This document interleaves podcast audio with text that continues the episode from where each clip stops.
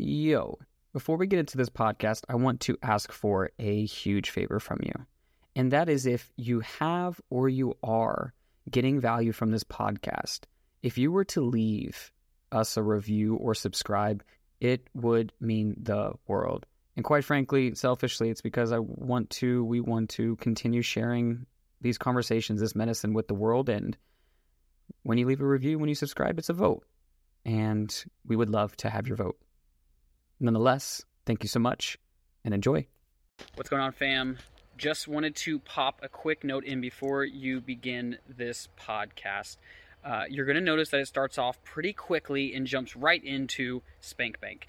And I wanted to make this note really quickly beforehand because uh, when we recorded this podcast, almost immediately we started getting into some really good material and halfway into i'm like holy crap we need to hit the record button. Like we're, we're absolutely missing out on an amazing conversation.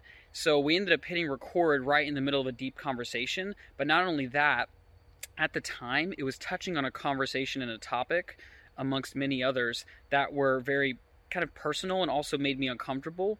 But i realized going through the journey these were conversations that had to be had. And ultimately it was okay got it this needs to be in it and let's record this just to make sure that there is context when you go into the conversation and it just all of a sudden says spank bank so when you go in you've been forewarned but nonetheless it is an amazing conversation. I hope you guys enjoy it and we will see you on the other side. Much love. Peace.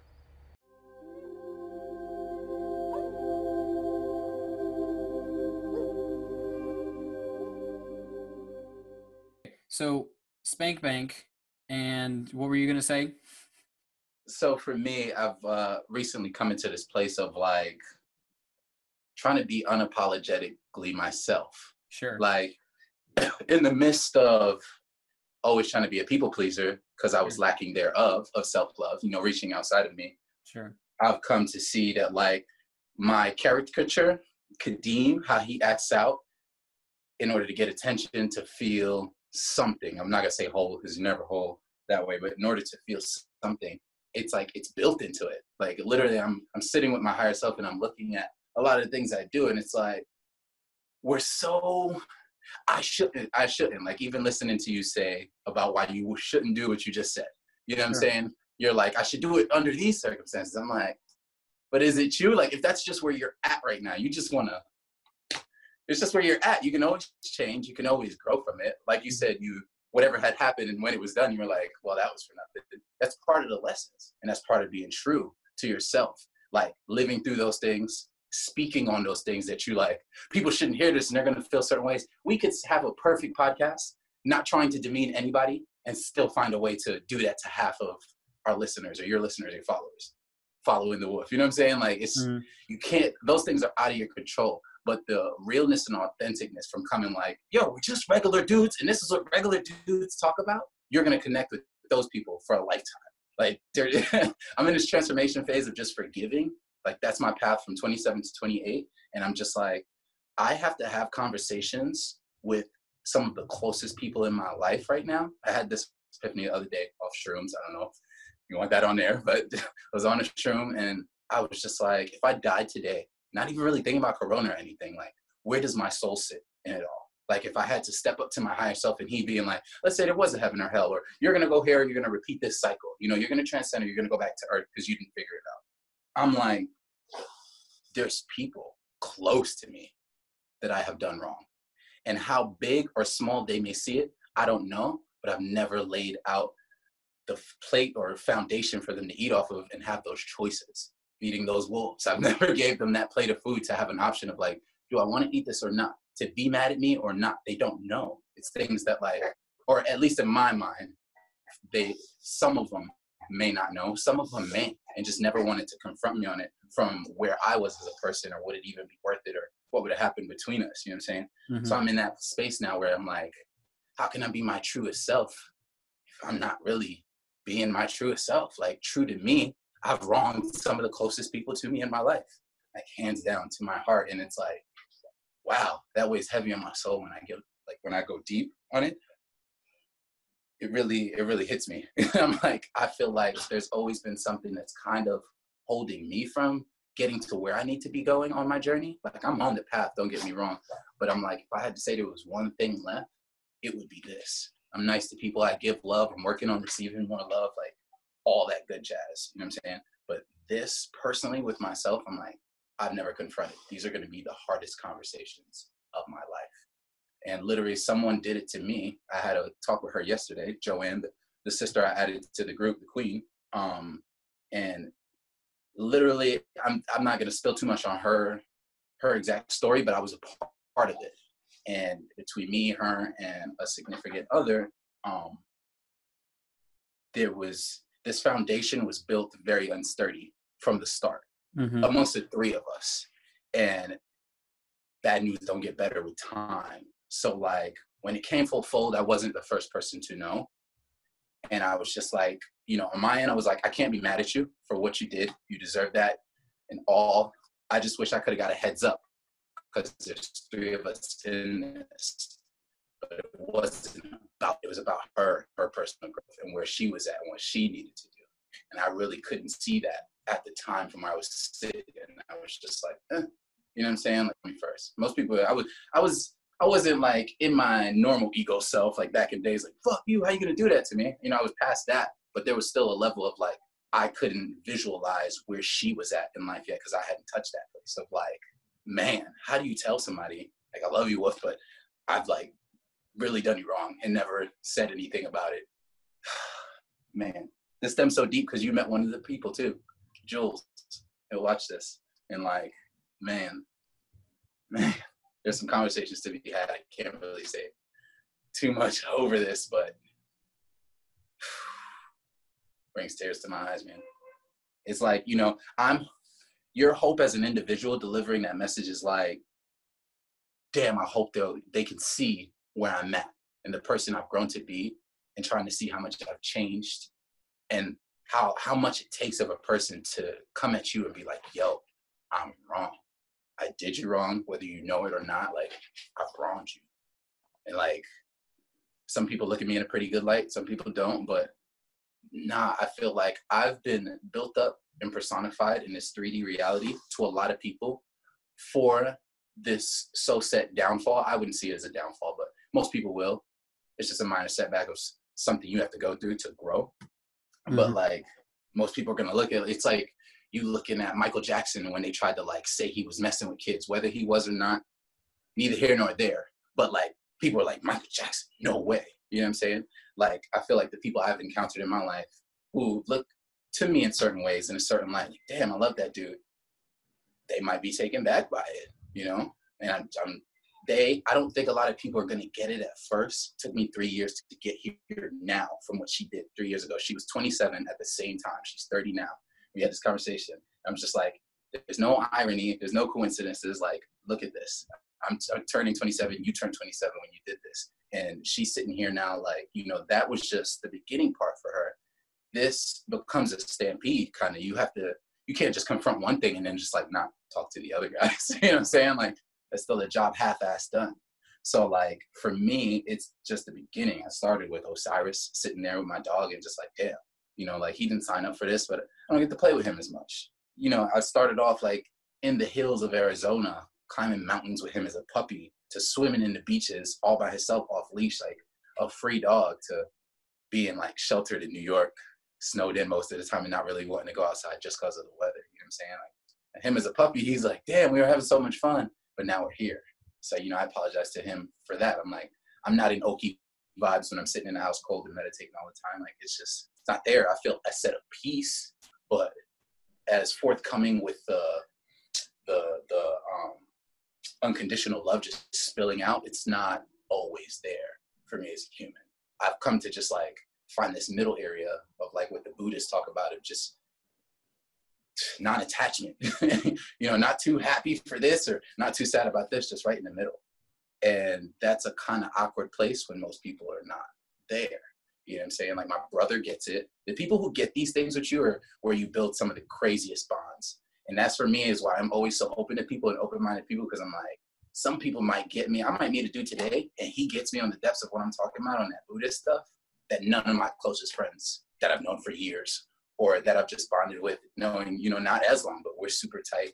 He might get me on that depths that like no one's ever heard. And I'm just mm-hmm. like, that to know when you speak about being alone and feeling alone in this world, to know that there's someone in those depths of your darkness where you lie, sitting by yourself that gets you is very fulfilling. You know, just knowing they they get it in a certain sense. Like that alone is a connection of not being alone. And if you feel it, then that proof that's proof to me somebody else does. And that this is all connected under some, you know, interconnected consciousness web that we all can get to a certain extent, but we're just in different parts of the journey. So for me, um, yeah, like just stepping back to those conversations, I'm I have always confronted it deep down on some of my psychedelic trips but I've never, I've always known myself to be a man of my word to the best of my ability. And sitting there pondering on these thoughts, my higher self speaking to Kadeem, I'm like, man, I know, like the God said in the beginning was the word, and the word was God. When you know that what you speak creates your reality and makes worlds, like literally you see it, the when you're in that higher self and you're really watching that, you're like, I know if I say this, I have to do this. Like that's where I was at in my head. I've always gotten there and I'm just like, oh, I'm gonna do it, and then the trip dies down. And I just like kind of go around ignorant again. Been there a couple times. To, yeah, just trying to cover it up, put sparkles on it and act like nothing happened. But this time I sat there and I was like, say the words. I was like, say the words. You you know where you're at in your life. You say it. You have to hold yourself to it. I was like, this is my year for forgiveness from 27 to 28. I've told myself I will have all of those difficult conversations with those people before I turn 28 out loud. and I'm, uh, I feel a lot of different things about it.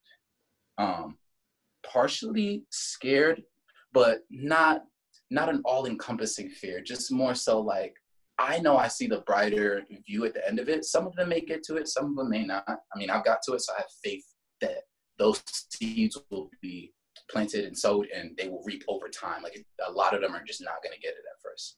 And I just have to be okay with that. You know, I can't have any attachment to it. Just like I have to at least know I did my part. So at the end of this, for me and my higher self, saying that I'm a true being and I am standing in that light, I will feel whole in that. Yeah. So I'm uh, I'm excited to say the least this much fear, this much excitement. you were tying that all to though the original point that was made before we started the recording. We were talking about. Uh, I was mentioning the the masturbation piece and how there is no right or wrong. So well, I mean, there's only inherently right and wrong because we said so. Because reality is reality, and there's what we say about reality. I got that on a conceptual level. Like I'm very, very familiar with the whole concept of wrong and right is something that we create in our heads to try and create some meaning to put some peace in our mind that okay, now that I've been able to put this inside of a box, I can move on because the uncertainty in my head is what causes me this anxiety, and I don't like that feeling. I don't like that feeling of uncertainty. I don't like that feeling of not knowing. But for me, let's just say that right now I'm going to take all of this and put this in the podcast, which a very like scared part of me doesn't want to.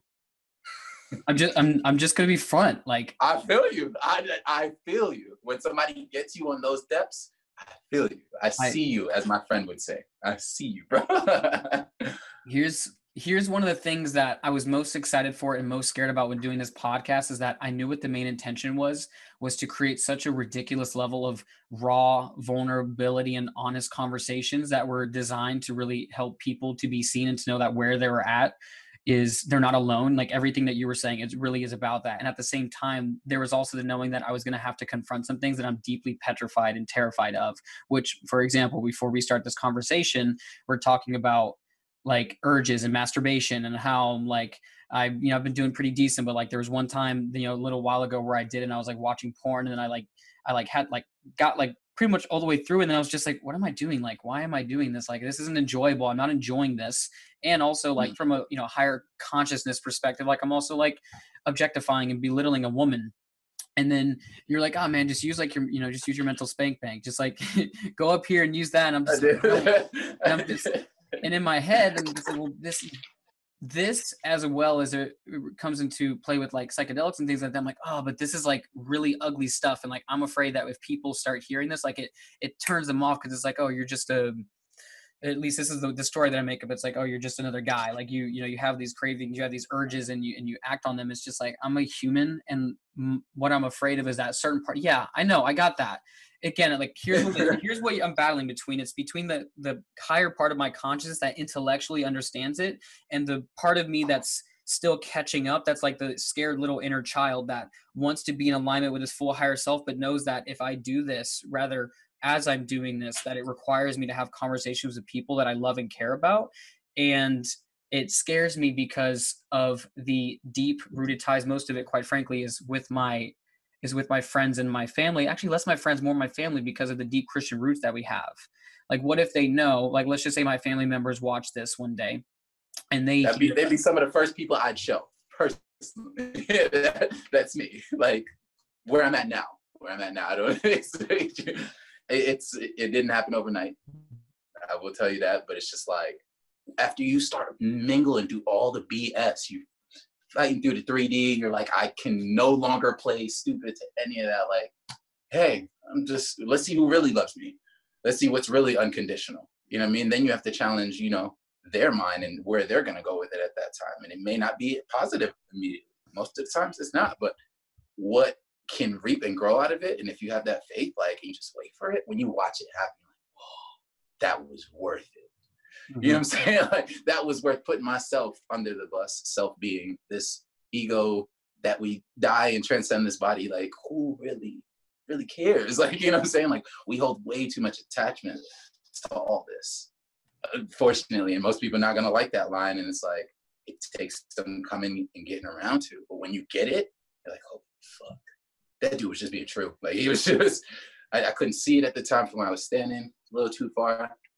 That dude was just speaking something that wasn't ready for, but it sparked something in my brain to think back on it now. Like, damn, had I never heard it then, I probably wouldn't be where I'm at right now. Like, I think this is your podcast. This is sacred work you're doing in the first place, and I honor you for that. Like taking this step in this plunge, but for me, this is where this is going, and I hope more of your conversations will go like this. And you have to understand I see you as a very different person. We're all one, but you as your unique being, everything we kind of got template and made in our head is kind of what we've seen before.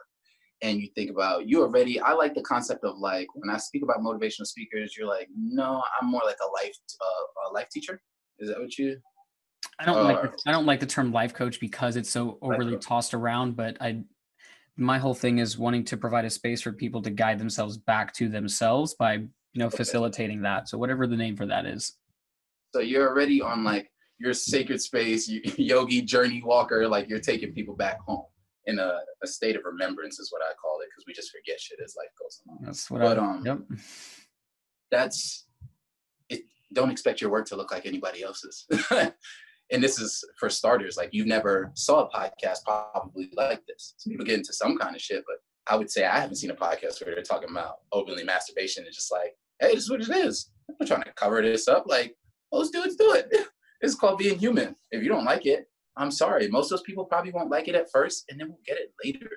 Like, but they needed to hear from you to even know that they thought they didn't like it, but they really do because it was the truth. Like some people just in some spaces, constructs, what you were talking about. We're building these boxes. All of this is constructs, man. Like made up, made up shit. Seriously. Yeah. I'm in alignment with it. It's this is just the part of the journey that I'm in. Essentially, what you're doing is you're you're forcing some not forcing something, but it's like you're you're kind of like nudging something that I already know is going to happen and it's just one of those things where it's just like oh shit like is this the conversation because here's what happened so like for example like initially and this was another thing that kind of came up for me when i was doing this was the population that i was kind of being uh initially thinking i was going to serve was going to be like you know high schoolers you know college age and then the the distance for me the fear that came up was well if that's the population i'm going to start serving and then their parents start listening to this podcast that's an automatic not alignment because they're like oh this kid is talking about X, Y, and Z on his podcast. He's talking about, you know, psychedelics. He's talking about masturbation. He's talking all these things. So all of a sudden now it's like, well, shit, I probably have to start doing a, a, a, real review of who it is that I'm really wanting to serve, which I know that the people that I'm really serving, who, I, who rather who I'm called to serve, isn't necessarily the, uh, the kid who has everything kind of figured out from his parents or managing everything. It's usually the kid that's feeling a bit uncertain and lost or in general just people who are feeling like that either they're lost they don't have that full identity yeah. that's formed or they're just like man like i could really use a space where there's people who get me and this is what this is all about like you and i like we get each other in a way that it's like I can do, say, be anything, and you're going to love me exactly as I am. And that's really what this was designed to be. It's how can we feel safe, right? How can I come out of my my cavern that I've been hiding in? Because there's this part of me that I, I'm so deeply afraid that if people see that, then I will be deemed unlovable. I won't be accepted as I am. It's the leaving the known world of all of the friends, family, places, things that I've done, and now stepping into this new place where it's like I'm looking down that way. There's not a single light. It's completely pitch black. I know what I want, but I'm deeply terrified. How do I how do I fulfill upon that and also like not completely piss off everyone that's already in my known world. And ironically, I'm you know I'm walking myself through this path. I have coaches, I have mentors, like I'm taking myself through this, but it's about creating that safe space. And at the same time, it's terrifying for me because I'm you know I'm going through my own process of that. It's you know my the first thing that happened when I started this podcast was I was like I knew what was going to happen was there was going to be like cursing and there's probably going to be like conversations that come up that would be questionable in in the constructs of my family and things like that. And I was just like, hmm, I wonder how I'm going to approach it. And then like on the first episode there was cursing. I was just like, mm, okay, that box is checked. That was really quick. Like I don't know how I thought it was going to be avoided, but like cursing happened. I was like, all right, well I guess that's going to be part of the show now. There's to be cursing. And then like the second episode, and I had a guy come on talking about plant medicine. I was just like, and this is exactly what I was afraid of. Not because I was I didn't want it to happen or even that I did want it to happen. It was just like, this is probably where the podcast is heading is it's like going to be extremely deep. It's going to be very raw and it's going to, it's going to automatically push away a certain group of people, which, you know, to me is, it, it's kind of sad because it's like, I, I really was hoping that it would be available to a larger audience. But as soon as you start talking about certain topics, you automatically, you you excommunicate certain areas at least in my mind you do because it's just not in their sphere it's not a part of their own code and that's okay like i can how think do you know that's how i always it's like all of it's just hearsay like off rip yeah they're probably not gonna like it but when you start when we start thinking like that like at least when i get in my mind i don't really do it oh 333 my time man that's actually my time too look at that but yeah when i start thinking like that i'm like yo as this human being, this caricature, you're not you're not God. Like mm-hmm. in that sense, like you just don't have that mind doesn't have control over all those factors. You mm-hmm. never will. You it's just impossible. but from your higher self perspective, you're like, man, this is where you start testing your trust and your faith in that there's high something higher and that it will pan out. You know what I mean? Like we're always trying to take that path that's like, that's rocky. I don't really want to go that way. And it's like that's usually the way that nobody wants to go. And when you go it, people who see it are just like, damn, he's really doing that. That stems something in them. Like that sparks something in them. You were talking about the children, that demographic. The kids might be listening to it, parents might hear. I feel like for the most part, yeah, parents are not gonna like it. But they'll never really sit back and question why, unless they're asked. I feel like the conversations are something on their part that needs to be had with their children but they just never get to it. And since they fault at it, it's just like shouldn't be talked about. It's like no, like parents should be telling their kids about weed and you know plant medicine and about sex and what's life like out there, not trying to just shelter them. And then when they hit the real world, it's like anxiety, stress, depression. like, like yo, just keep it real from the start. Parents, I'm not a parent, so I mean, this is just a very one-sided. I could be wrong, but I feel that view that they take that they're trying to be so protective ends up pushing them into places that they didn't want them to go. And either way, either direction, the kids are going to make choices that the parents don't like. But I'd rather just like, yo, go be you and then just see what happens. Like, go with the world, make choices. But I don't want you to have that voice in your head like, mom says I shouldn't. De-. Nah, don't. I never want, I know that voice that plays in my head. I know that plays in most people's. I would never want to do that to a child like that.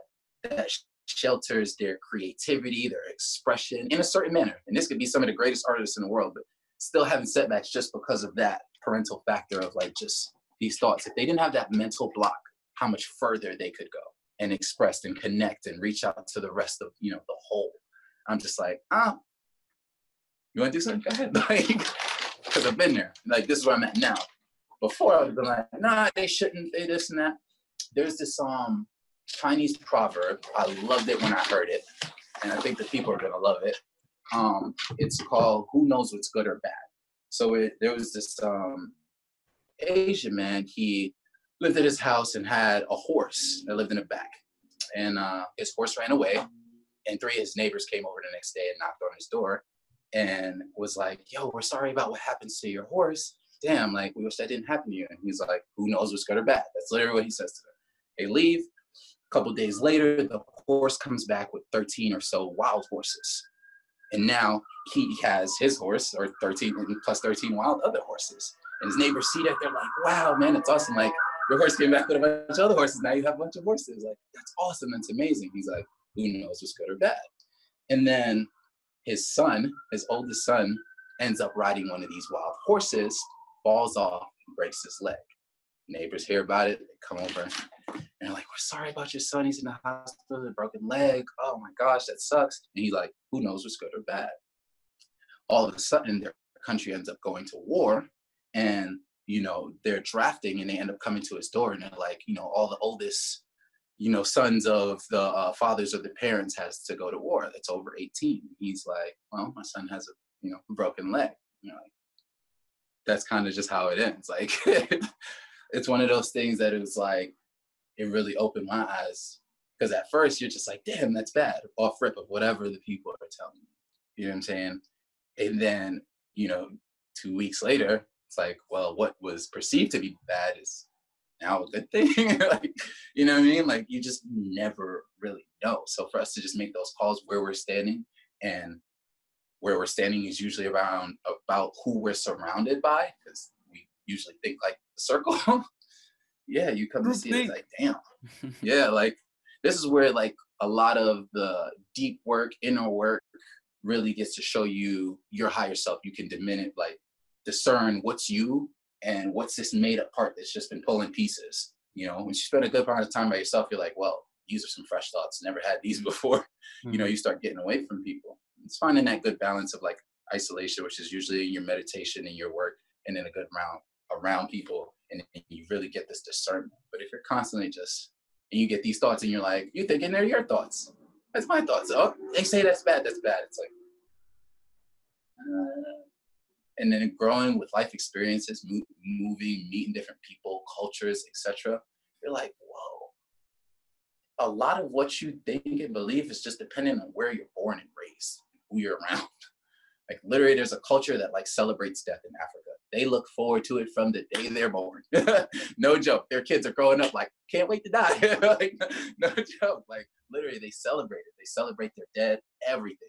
Yet here in America, it's like death. Nobody wants to talk about it. like nobody wants to go there. It's like this. Um, what's that term? What's that term they use? Taboo. It's like taboo.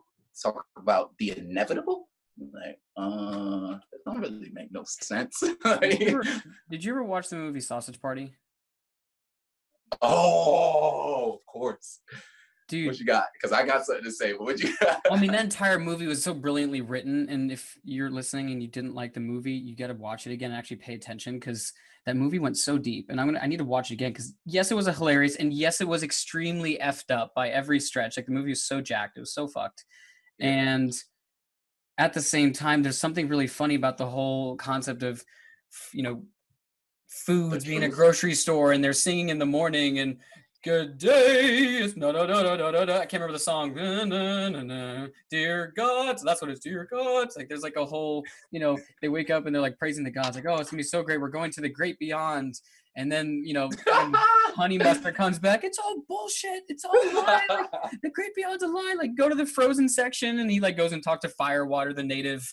You know, yeah, the three like, different like like Native American, African of the sort, and like Caucasian in a sense, like the three different the, the elders of yeah, like of their own race and privilege, so to speak, and the the bun goes to the frozen section or whatever, and they and he sees what's happening there, and then like you see parts of movies where they're they, the groceries get picked up and they're getting checked out, and you're like, oh god, total spoiler alert if you don't see them if you haven't seen the movie. Well, it's, Yeah, too let's- late. it's been like years. Let's Like, save the movie. you're, you're so late. Like honestly, you're so late if you haven't watched the movie. Just go watch it. Like even me saying this doesn't give away even half the movie. But Not even close. you know, they obviously they go back and then it's complete and total different from the reality that they expected. It's like this real effed up place and everything, and it, it ends up having not exactly the most like peaceful resolutions, but to a to a certain degree, they're we're so bred to be fearful of the unknown and like that to me is like the biggest thing that's like causing i think that the fear of everything that's going on in the world with everything corona and just in general fear the fear is actually probably more likely to have more of an impact than the virus itself. Hmm from the i mean just think about like they've they, they said that there's you know uh domestic abuse and things like that is like crazy like people being home like you know beating on one another just being verbally physically abusive. Like that's one thing like obviously depression anxiety are going to be rampant. You know people aren't going outside spending that time like and not to mention like even the people who aren't affected and the ones who are like really strapped into the media the media isn't designed to inform people. It's designed to get ratings. It's it's not it's not ob- objective nearly as it is about making sure that we drop a hot line on you like a rapper does a hot verse and make sure we got your attention long enough for you to listen to the whole thing and at that point your adrenals your sympathetic nervous system is completely just like buzzing out of your entire body and you don't know Fight or flight mode, sitting in your own house. your thoughts are fighting your own thoughts like straight up wall of death style just running at each other and just it's no bueno so for me, I'm like, there used to be an old self in me to just be like, that's no good. That can't be good. And then there was a, a part of me when I was finding myself where I'm like, well, that is good, you know? And then there's a part of me that's just like, yo, that just is. Like, you have to understand some of those people are gonna lose it. Probably another touchy subject, probably commit suicide. It's Mhm. just a part of it. Some people are they'll just go past this time wasting this time as they usually do and then go back to doing what they were doing. And then there's some people who are like forced to face themselves, forced to see their mirrors of the individuals they choose to be around. So you're saying relationships, arguing. It's like, yo, y'all probably really didn't like each other for a good while. But you've been working so no, you've been working so much, like you don't get the time to actually sit down when you're not doing something. It's like, let's go out, let's fuck, eat and sleep, and go. You know what I mean? Like, there's no really like, let's just sit together and see if we could even talk, if that's manageable. you know what I'm saying? But some people are going to be forced to do that, and I look at the beautiful side of that. Like, man, some of those people are going to get to grow together and apart. you know, but either way, each one of those individuals be growing towards them higher selves and being authentic. Like, I really don't want that. and that person probably really didn't want that either. And we went our separate ways, and now we're happier going our separate ways, or we're working together now and you know, building, actually just like not passing the time and getting ready to make baby machines like like Jews. I was watching a show about Jews. What it was saying the reason that they have so much children is because they're trying to replenish from what they've lost, you know, from the concentration camps. That's why y'all just spitting babies out? Like that don't for me in my world, that don't make sense as a as an intention and a reason to do that.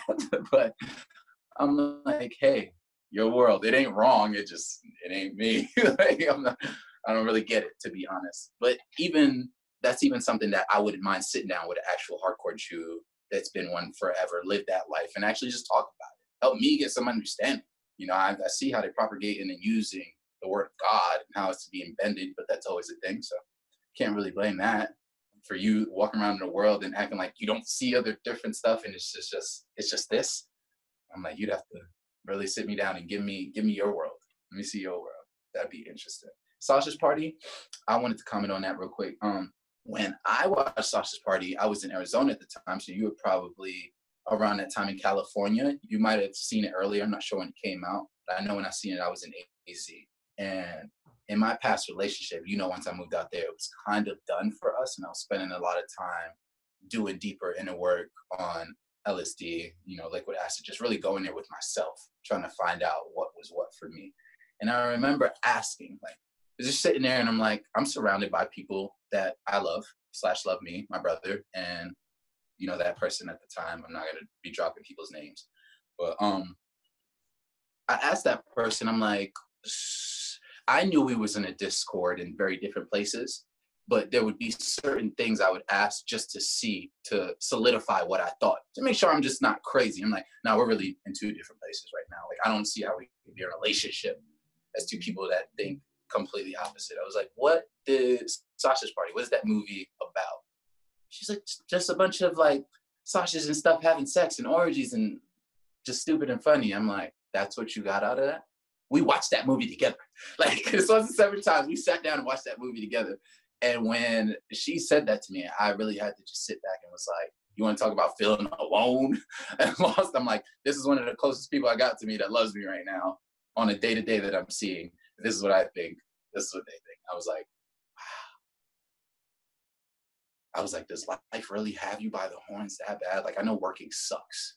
I will admit that. So I serve. I know what it's like to like, man, people complain about jobs and talking about take you to another country for a few months. You want to talk about turning your world upside down, like not seeing women for months on end. You know, any kind of like being yelled at, being treated like absolute dirt, whatever.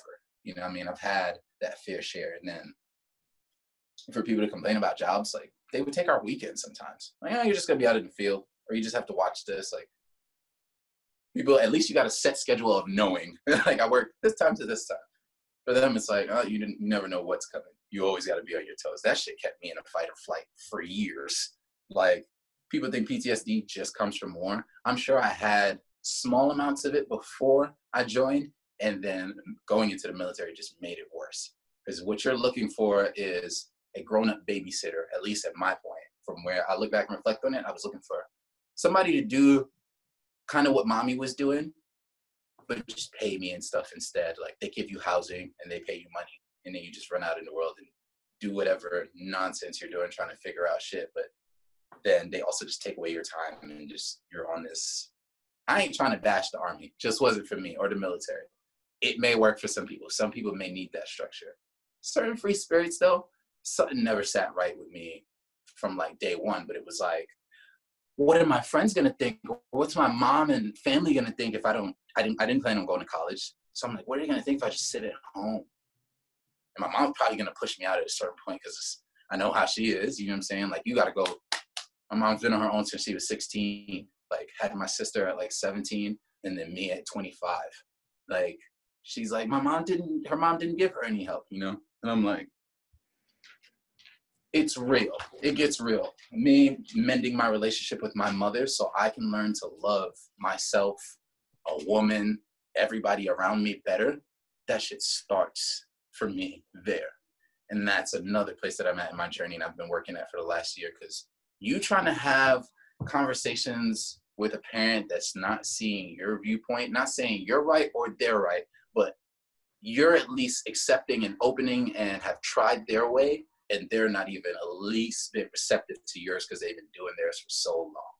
Like I'm like, I understand we don't see this eye to eye, but can you look at it my way? And it's like, I'm like, I've tried your way. School, college, all of that. I'm like, I'm not even against college. I think college is something that'll come for me later years. I just wasn't in a place for it. I would have wasted time. I'm looking at where I'm getting focused and more of like what I'm doing things for, helping others, selfless work, stuff that'll push you through. Not just like, I want to impress my mom or dad and get a degree because that'll make them happy. I'm like, what kind of life is that? What about you? you know what I'm saying? Like, there's always this fine line between dreams, your dreams, and what they prescribed it to be for you. Mm-hmm. You know what I'm saying? And like I keep telling my significant other right now, my partner, my queen, Janelle, I'm like, what life really boils down to for me is choice like and it's so ironic because the bible talks about like when they ate from um when he made man um he gave them free will. So it's it's funny how it meets up for me. I'm like right now like everything you do as the guy I was having a conversation with her i was like there's always gonna be that shinier or that ass or this lady. You know what I mean? There's, that, no, that for ass. real.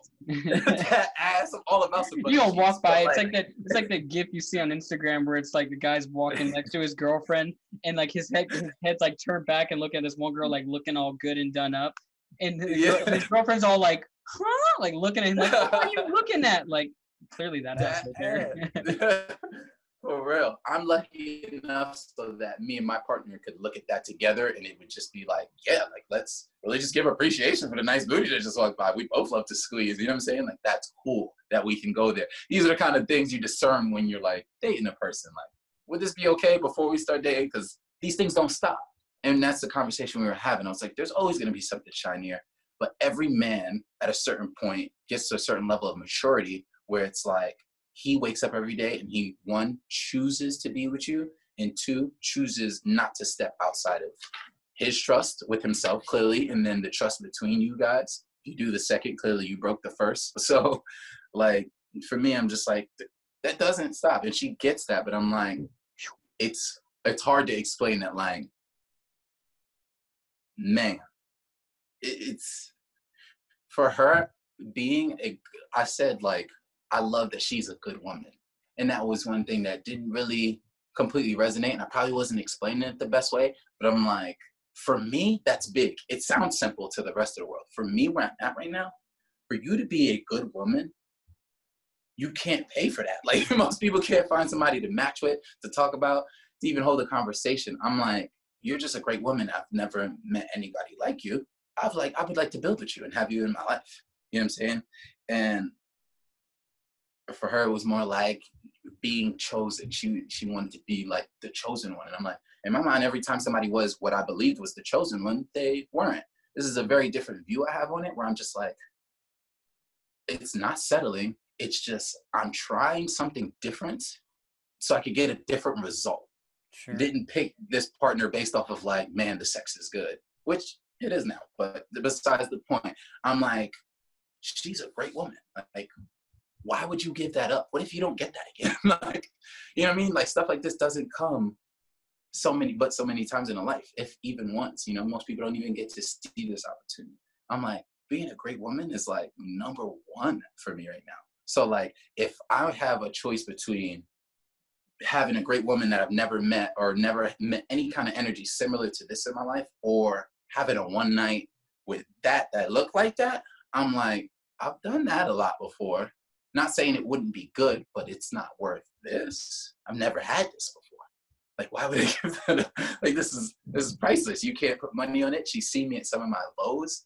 Following up on the forgiveness tip of talking to him, I had a conversation with her that I can't get into too much steps on, but it had to stem from when I came down to Florida with you, which is like, it's all crazy how it connects because I also told you the other person is Jules that I have to talk to which you met down there like and i wanted to have that conversation then and it was just like your mind your ego yourself will always find a good reason to not do it Mhm. Like huh don't do it today do it tomorrow or, "Ah, it's not worth talking about that Really And then it go was do like- yoga now. I gotta be spiritual. I gotta go do something.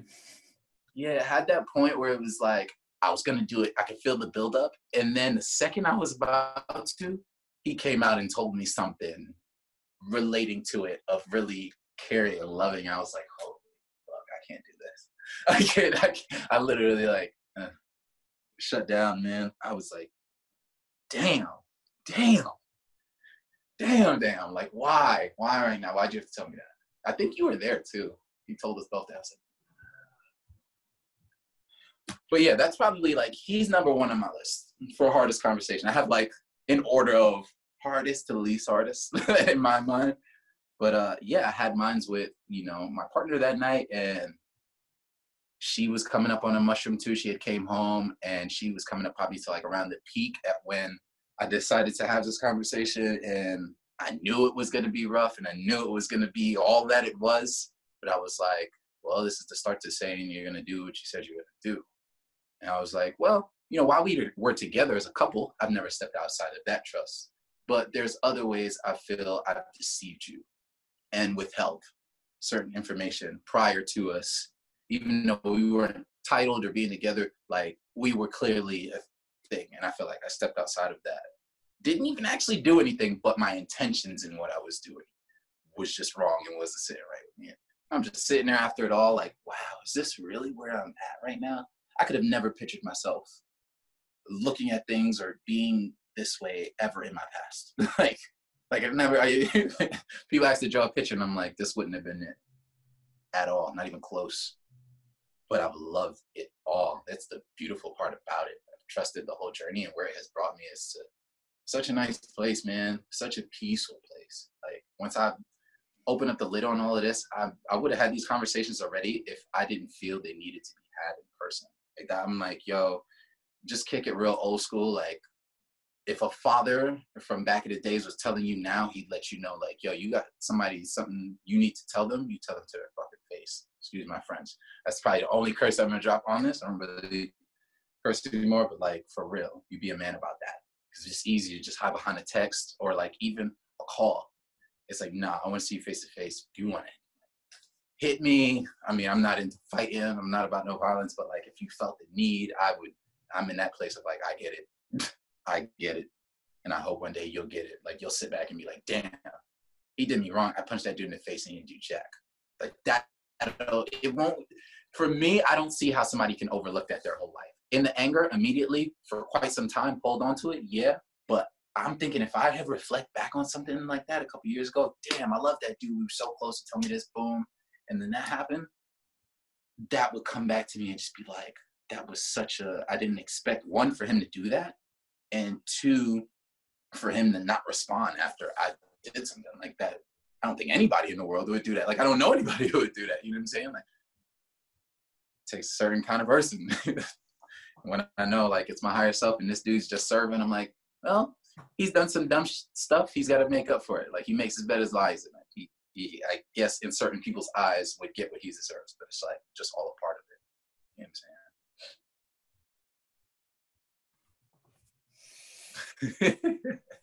karma dharma stuff. yeah, it's a little bit relentless. It doesn't uh it, it shows no mercy for the weak. I've I've had those conversations internally about like the list of people that I know that I've I haven't necessarily done the best by. Fortunately, I think for the most part I, I haven't done anything too crazy off the end towards people to where it's like I'm like, oh man, that's gonna be real bad. Most of it's just like apologizing for like my shortcomings, especially as we came in like relationships and playing out like unconscious and subconscious patterns of loneliness and abandonment and how what that looks like in terms of from a chakra perspective. I actually recently looked this up because I've been like going through this healing process of uh, healing loneliness and abandonment. And when I looked it up, it was so funny. It's like if your root chakra's off, you're likely to struggle with knowing how you feel and your emotions and feeling lonely, feeling abandoned, uh, having difficulty communicating how you feel, uh, coming off hot in a relationship, but then shortly afterwards, like starting to put distance. And also withdraw, pull back. Mm-hmm. Like, oh, too much love. Mm-hmm. Trust me, I know. I've been there, brother. I looked at every single one of them. I was just like, check, check, check, check, check, check. There wasn't one of them I didn't check off. I was just like, that's like, I felt like I was looking in a mirror right back at myself. And I started like thinking about the relationships that I had in the past where, don't get me wrong, like I was one of, I always relate to myself as being like the awesome boyfriend that parents are gonna miss because like I truly do try to show up that way. Like it, it just am. Like I'm, I'm like super cool with the parents. I always try to make them, you know, like be cool with them and everything. And and uh. Something that I know about myself is that I had a tendency because of the fear of abandonment. I didn't know this and loneliness is that I would come in and like things would be great, but then at a certain point, something would happen in my brain neurologically, just like way behind my own conscious awareness, where I would start putting them to a distance. I'd start get wandering eyes, and I wouldn't be as invested as a relationship as possible. And then I would distract myself. I would go and I'd work more, or I would put myself in. You know, I would go and I'd work out more. I'd do whatever to not really have to deal with what was there, and ultimately, I didn't know but I realized that it, it caused people pain in the process. It caused hurt. It caused grief. It caused sadness. Hell, if if they didn't really get full opportunity to process it, like there's a possibility that that pain could have been dragged into the next relationship in one way or another. Like I take responsibility for that. Like for me mm. to be at my highest expression is to acknowledge that what I did could very well have a rippling impact in that person's next relationship if they develop trust issues which that's on them like it's you know it is for them to do the work however i'm the one that sparked that it was needed to it was necessary but yeah. it's all necessary none of it's bad none of it's good but still at the same time got to take responsibility for my part of course still have to, you know, own that because it's easy to throw shade, be ugly, do nasty things to somebody and and do the whole like, oh, that's just, you know, that's just the karma, that's just how it be, like, you know, nothing on me, but Nah. if you Ownership. truly cared about that person, which I still truly care about yourself. Huh? I said, if you truly care about yourself, knowing that you are one with them, you know, only separate by this, but it, like we said, mirrors, reflections. Like when you know you are that person, you're like, damn, if the shoe was on the other foot, it would suck. yeah, like you know what I'm saying. You would hope that they would own up to it. You know what I'm saying? Like they would. It, it might not give you whatever you wanted, but you might just feel a little bit better. Like damn. Or you might get inspired, or might just be like, damn, that's that's that takes a certain kind of person. Yeah, we are definitely given some of the hardest challenges, but for good reason, because I think we can measure up. that's what excites me about our tribe, man. I love the well, it's man like the journey of call it self-discovery call it self-awareness call it you know move to the next level of consciousness or whatever the hell you want to call it even just call it like you know just becoming more in tune with yourself. It call is, it uh, it. it just call it it it's all it. But why do we waste time with language? We should all we should all just be telepathically speaking at this point. It's such a waste of time this whole language thing. Just with, with Asian eyes and just like beaming you message. i know what you're thinking. Yes i want some chipotle. Let's go. Wasting my time using all these words. Yes, I want to Netflix and chill right now, lay down and watch a movie and not have anything to do. Sometimes I, t- I Mhm. like really. I, I believe we both do such a great job with staying busy that the time that we do get to do that, it makes it so much more worthwhile. Well, you know, like I really sit, don't feel bad. I'm like I earned this. I don't give myself that time as much as I'd like to say that I do, because almost all of it is towards like growth all the time. So even like if I were to sit down and watch Netflix, of course I did watch Rick and Morty, but even then I'm like that's challenging my brain. But like even the Netflix I want to watch is like Joe Dispenza, like learning how to rewire my my brain and stuff like that. So it's the time when I actually have no agenda and nowhere to be and to me the greatest use of like my free time now is just like if i could just hang out with some friends and just like flow and move my body and everything even that to me is like still like growth there's very little that i put in that i don't see some kind of result or impact on but now more than ever it's just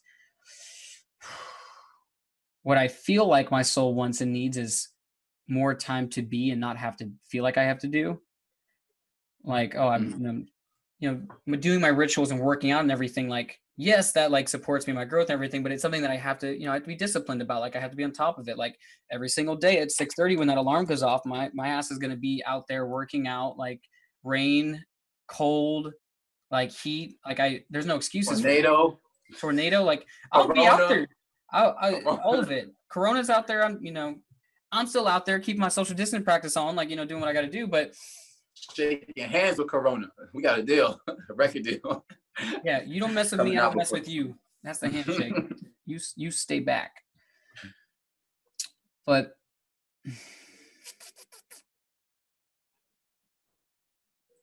it's a it's a trivial journey at best all of it. It's like walking around with a blindfold on all the time hoping that one can Trusting. maintain some semblance of peace throughout it because for me it's like i don't need to be on a on a high all the time just like floating and just like i don't need to be that but just as you mentioned like being able to just have like peace like being able to have like a sustained is the high.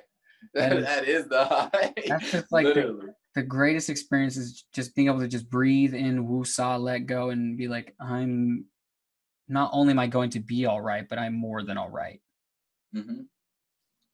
and I'm already all right. Just aligning with it. just sometimes we be forgetting Yo, constant loop of remembrance, man. Like I feel like so I'm gonna share some of my theories on here.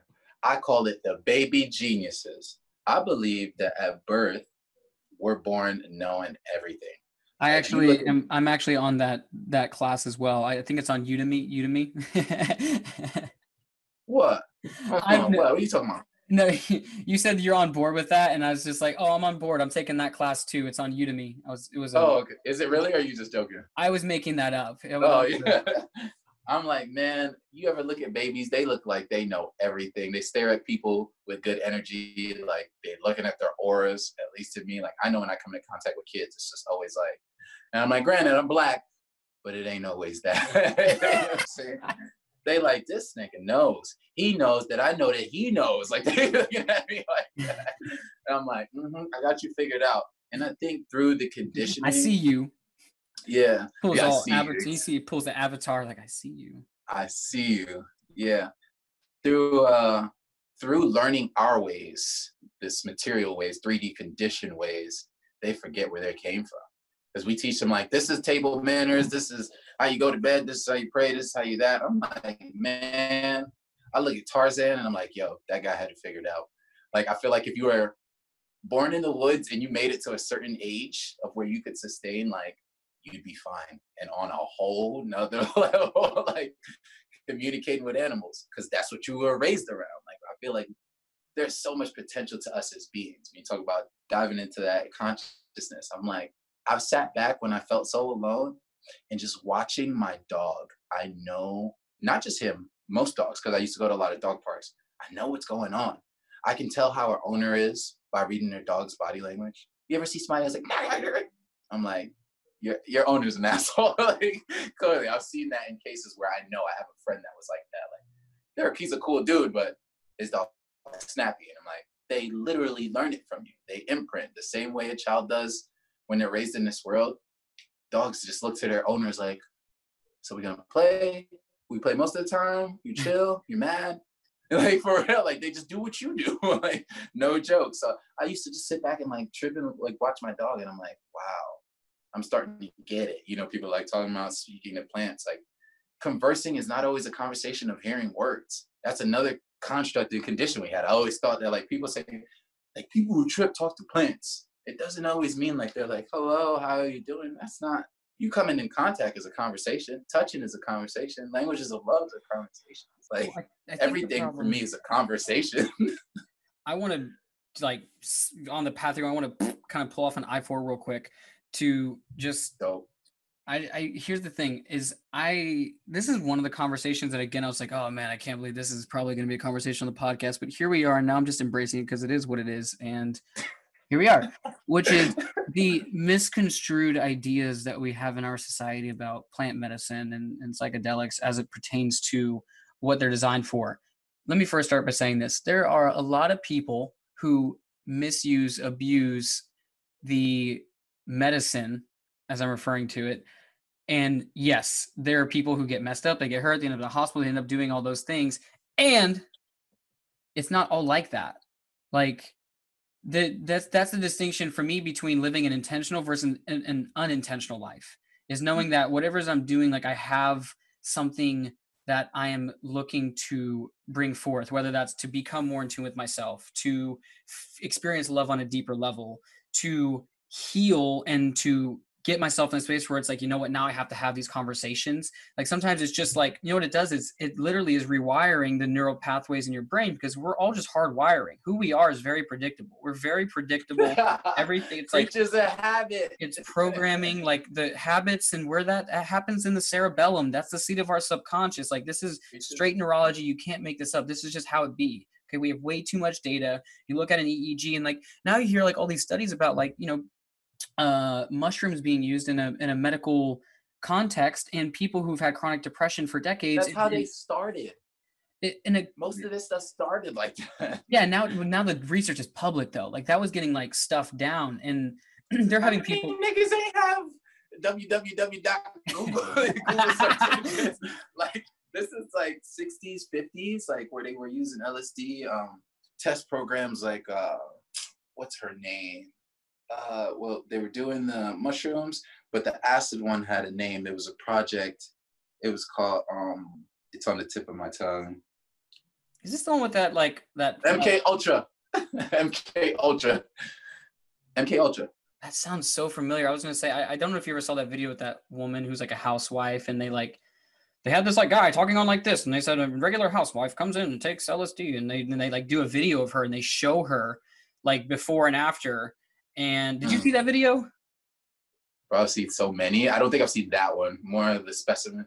Well, was it just her or a study on a couple people? No, it was just one woman, and it was like this guy Uh-huh. sitting down with her, and he was just like, you like, oh, you know, this word we administer this many micrograms, and this is what she did, and then he takes it, and then like they fast forward it to a little bit later, and it's like, how do you feel? And she's just like, it's everything. She's like kind of having the experience, right, like of everything that's kind of going on, and he's just like, well, can you explain? She's like, she's like, I don't think. She's like, you're gonna have to see this for yourself. Like, Yeah. it's something like no words. There's no words for for that. Literally, I- I digress. it- They wanted to use it for mind control. That was the intention initially. They were like, "Oh, we could break down the enemy's minds and then we could control them." And they tested it and found that, that it actually freed them more than anything. And they were like, "We can't have that. we were looking for the opposite. How do we undo and. They're, they're like, what's the Yeah. 180 flip of this? They're like, like going into their their film editing software. Flip, flip, flip. How do I flip this? Like, That's like you going into into sex with a condom, like, ah, the intent is no baby. I got protection on, and then you get a kid out there, and you're like, this is the exact opposite of what I was going for. I thought I did my due Oh diligence.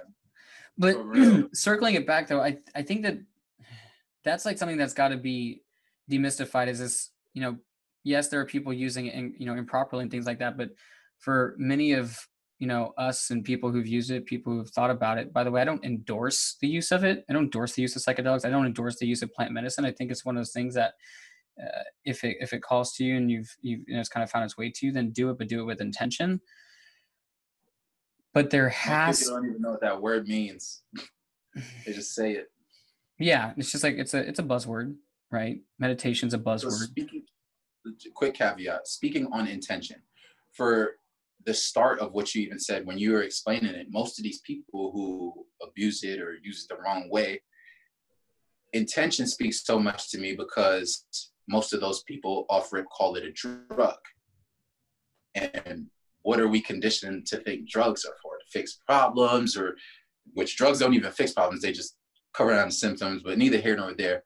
They're referring to it as a drug, period. In their intentions, knowing what they know drugs are in their mind, they are portraying it as when they speak of it as a drug. So no matter how you try to use it at that point, you already labeled it with your words of what it is. yeah You're saying it's a drug compared to somebody who comes to you like this is medicine. Clearly, we in two different realms. We're talking about two the same thing, but in completely two different ways. Mhm. You know what I'm saying? So that was one thing that stuck out for me. Most of those people who are not doing the right thing with it or not the people who are like, oh, it's medicine, and they're ending up like, uh, you know what I'm saying? Like, I don't know. That's that's part of the attention, knowing your words and what you're saying. Pay attention to what you are saying. You build realities with these things. If you're referring it to it as such, it is going to be. If you call it this, it's going to be that. Well i mean yeah it's it's all about the context that you're operating from. If your context is woo let's get messed up like let's get jacked up woo like having a good ass you know time with my friends like that's that's distinctly different from like we said like going and knowing that it's medicine and that it's going to probably show you some real unsavory crap.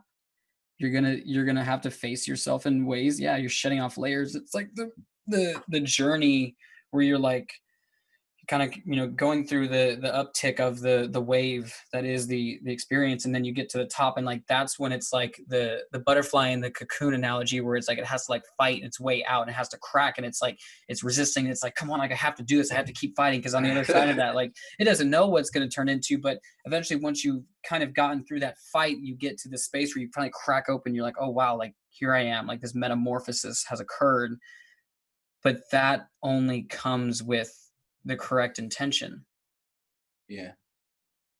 it's it, said another way it's like why am i doing this Yeah.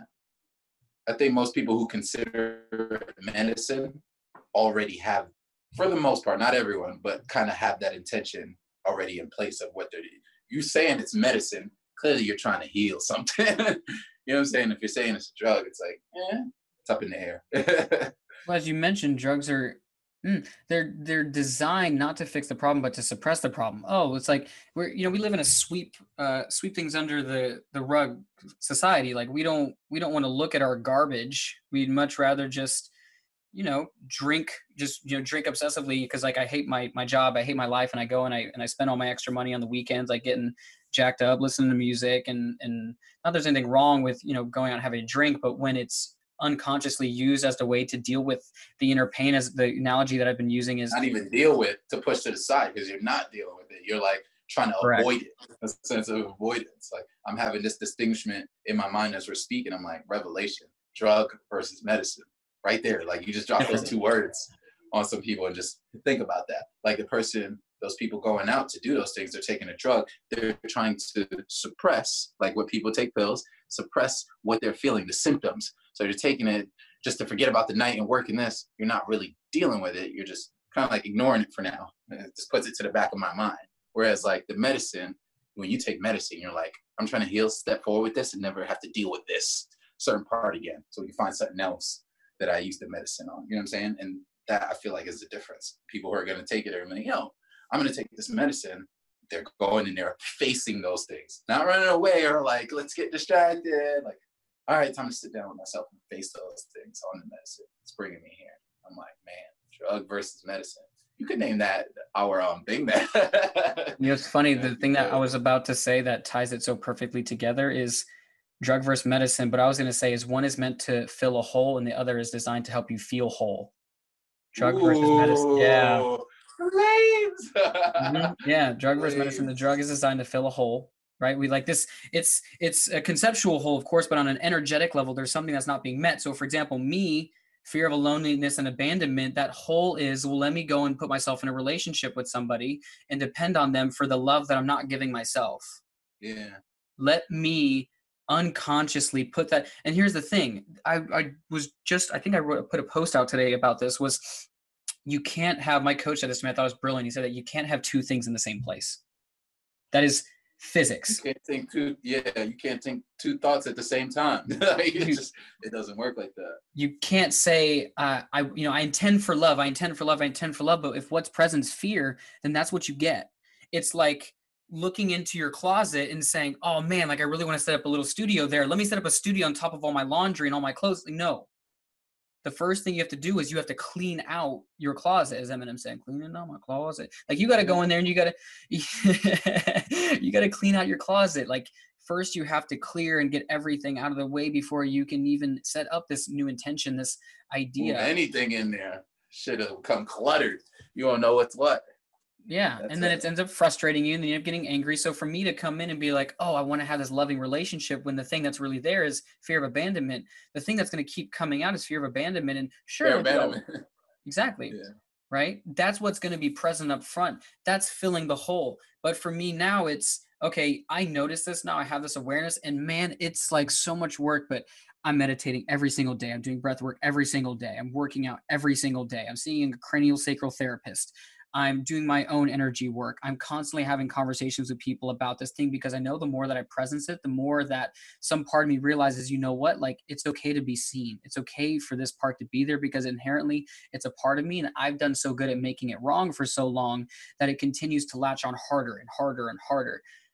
But when you go from seeking a drug that is a relationship to I'm seeking wholeness, I'm coming back home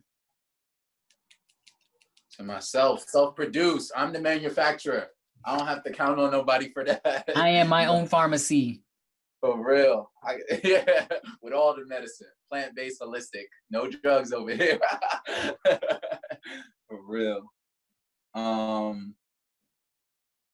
Wow, this is uh, this is nice.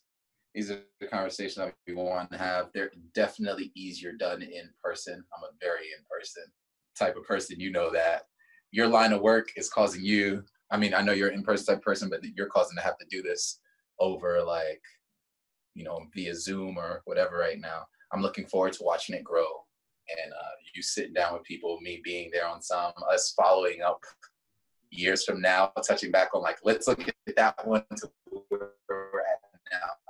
It's always the best part for me is the reflection know, I wanted to talk about um, whenever inspirational people. I don't go for the rah rah or none of that, or even like I've listened to like a lot of Ram Dass stuff that people don't know about. Like I send you guys the ET stuff, but like the deeper, deeper stuff, I'm like, a lot of people are just not there. Like I, I barely get people to watch the ET stuff. They're like, that's too long. Ram, Ram Dass, Ram Dass is good. I'm Actually, like, he's talking. I'm like, ET stuff is good. He's he's a lot of raw raw for me, and that's why I love his work. He's great. Like, but I couldn't listen to like in you know 30 minutes to an hour of it. Um, yeah. Well, no, he has a podcast. I don't know if you've ever listened to his podcast, and then you get to hear him bounce off of like history under individuals who have helped him come this far mm. and where they're at in their journey. Like how everyone's pretty much a king in their own suit, but on this one, this scale of like being the motivational speaker, being that like that golden child, that's his space, and they understand that. They support him wholeheartedly, which is one of the roles I want to be able to play for you. Like I feel like some people would see me as the ET, but I really don't. I really don't think I want to do that. I'm like, I could see J Rock being like more of the ET, not in the sense of how he speaks, but what he's doing, the approach he's taking at reaching people. And I support him in doing that in a way, if I could. That's why I was asking, like, how could I help? I really, I feel like I could do that work, but it's it's not there right now. I'm not feeling it. And I'm not one of those people that's just like do it because it's a good thing to do. Uh, we've had this conversation different ways multiple times. I'm just like, we should be. I'm like, if it ain't really you, even if it ain't really you for the moment, it may be you later. You don't want to really like force it too much. I feel, at least for me, everyone's path is different. Some people force it and it works. I'm always shit is that much. Let it go. So when I'm talking about the rah rahs and the shamans and Ram Dass people that I listen to, they make whatever I think is a lot of work seem in comparison. And it like it hits me every time. Like when you're surrounded around people who are not really working as hard as you you know your mentors might be in one sense or your other mentees that you're working with and stuff like that. But when you see somebody who's done it on a grand scale and they're like man buddhist thing every day was we was eating rice from four to five one meal a day um, fasted on tuesdays and you know like didn't walk around in shoes. All we did was like from we woke up at like four or five till five or six and learn you know uh, mantras and stuff like that. And they're like they did that for like five years. We're sitting here complaining because we are very spoiled. I always that keeps that's another reoccurring theme of like man we don't know how good we got it in america. People want to cry about this corona shit right now. Like corona in a sense of like measles or whatever other epidemic that came or pandemic that was wiping us out, we've always kind of been at the forefront of it or had enough money to be sit at the table with the forefront people designing it, you know, the medicine or whatever they're given to heal it. That like we always get it first and then we get back to normal. But what about those countries that can't afford it? Like barely have running water. They're gonna worry about what can like, you know, how they're gonna fight Ebola or, you know, Corona and stuff like that. Like we've got it so fucking good. And then the second they show us one thing, we think that everything's so bad and that we don't have it that good. It's like, yo, I sent you that video the other day. Like, we're technically rich. When you talk about the whole population in the world, what we make money wise, we're technically rich, literally. But if you grew up in America watching on TV, famous people and all that, then you would think that you're poor. It's like you need to go see the world a little bit and explore. Just, man, uh, travels. I'm looking forward to travels with you guys, travels by myself. But that's always been the most eye-opening experience for me. And we still haven't really sat down and kicked it on like how is it going around the U.S. I know you had your ups and downs relationship-wise, but I knew the amount of growth, or I had a, a picture of the amount of growth that you would get, and I really want to sit down and talk about that. Like, oh, around the country. Yeah, what can you remember from you know, kind of just a little smallly conversing with me beforehand, your thought process where you was at, to stepping out after and then being like, did you have any epiphanies? Did anything I say like come, you know, I never wanted to like wish bad on your relationship. I just told you that you guys would grow differently out there. Like things would just be different. Mm-hmm. You know what I'm saying? And I'm like, I didn't want to say it, but I had the feeling that you guys wouldn't be together you got back. But I didn't wish that and I would never put that out there until sure. the world. I was just like, you guys gonna see some things. I know being out on the road, like, man, the amount of reflection, you sitting there in nature, you taking cold showers, like in the Pacific Ocean type shit, like you're gonna start thinking differently. And like they're gonna have their own sets of kind of experience that are Pacific Ocean eye-opening for them that are gonna, you know, tip them in certain ways. And like you might come to the end of it like, wow, we both really still like each other and like know each other to a sense, know ourselves to an extent that we see that we still like the same things in each other. Like we have a lot in common and we could grow together. Um, and I was just like, I mean, I was hoping for it, but I was like, you're gonna get what you need out of it. The growth is gonna come. Like, in, whatever happens, it was meant to happen. Mm-hmm. So I was like, um, yeah, I'm still curious of like, you got back, and then I didn't even know you guys were broken up. Like, you know, how was that? Yeah. What, what did did you see that coming? Did you never see that coming? Did it completely shock you? Did you have a feeling? Like, where were you? Sure. So six months, that was a lot. So the journey in and of itself started off very uh, full of uncertainty in that we didn't have a plan when we left. We didn't even know where we were going. We knew that the first place that the major place we were going was to Electric Forest. Mm.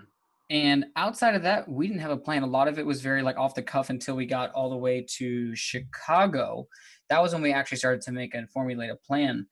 What what ended up happening was Mike, how much of this how much of this should I actually share? Because it's like, you know, someone else is involved as well. So I have to like be like mindful and considerate of that person. And but of course.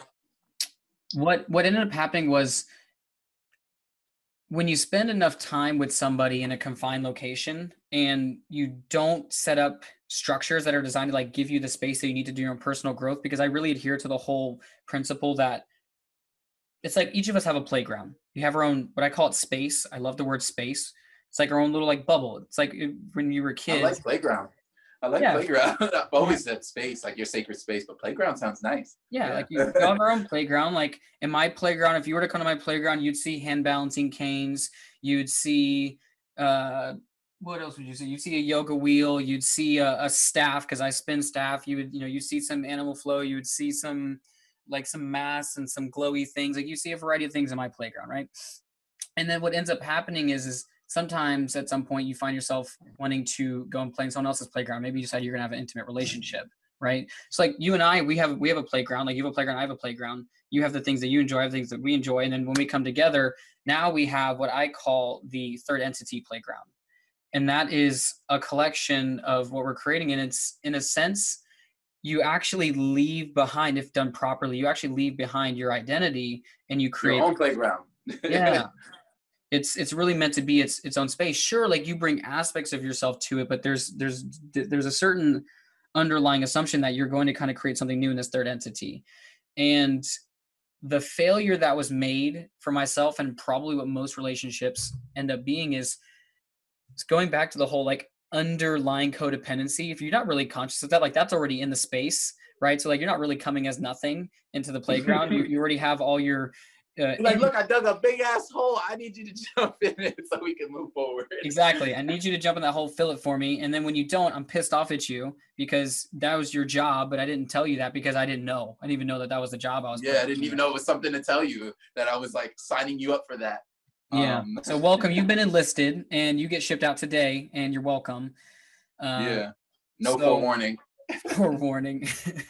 for real.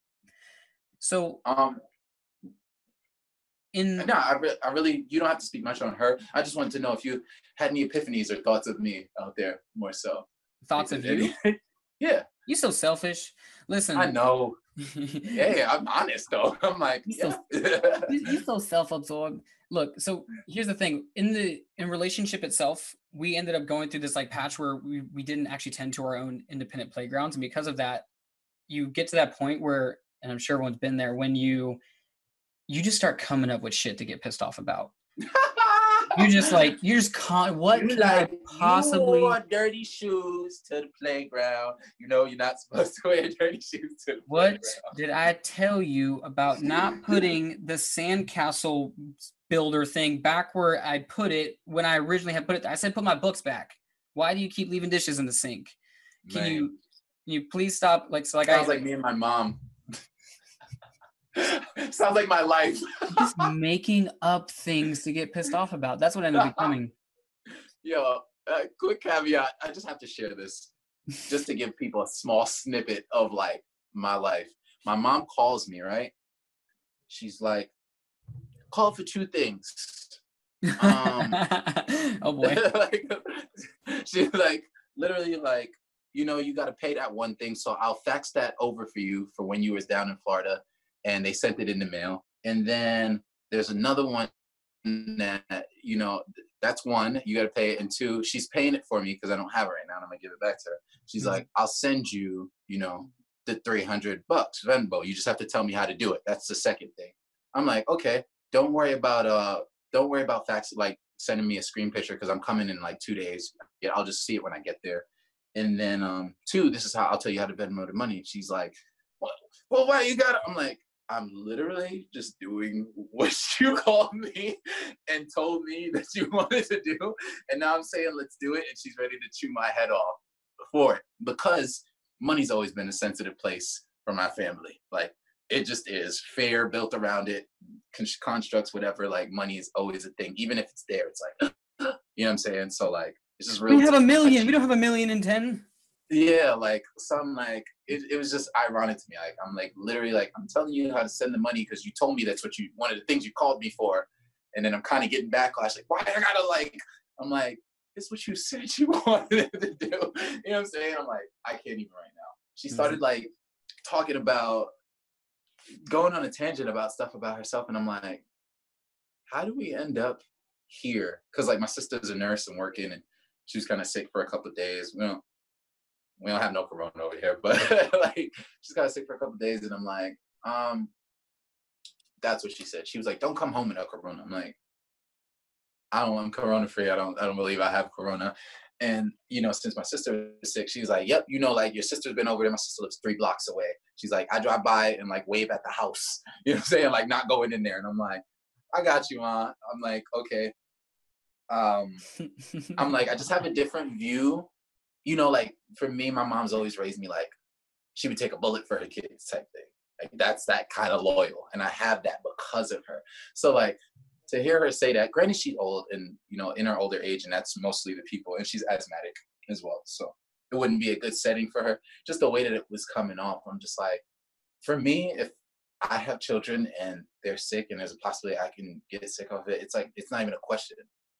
You know, I can't really these are the deep conversations I can't really have with my mom, but I'm like, my sister died tomorrow, she'd be sad she didn't see her today in person. You know what I'm saying?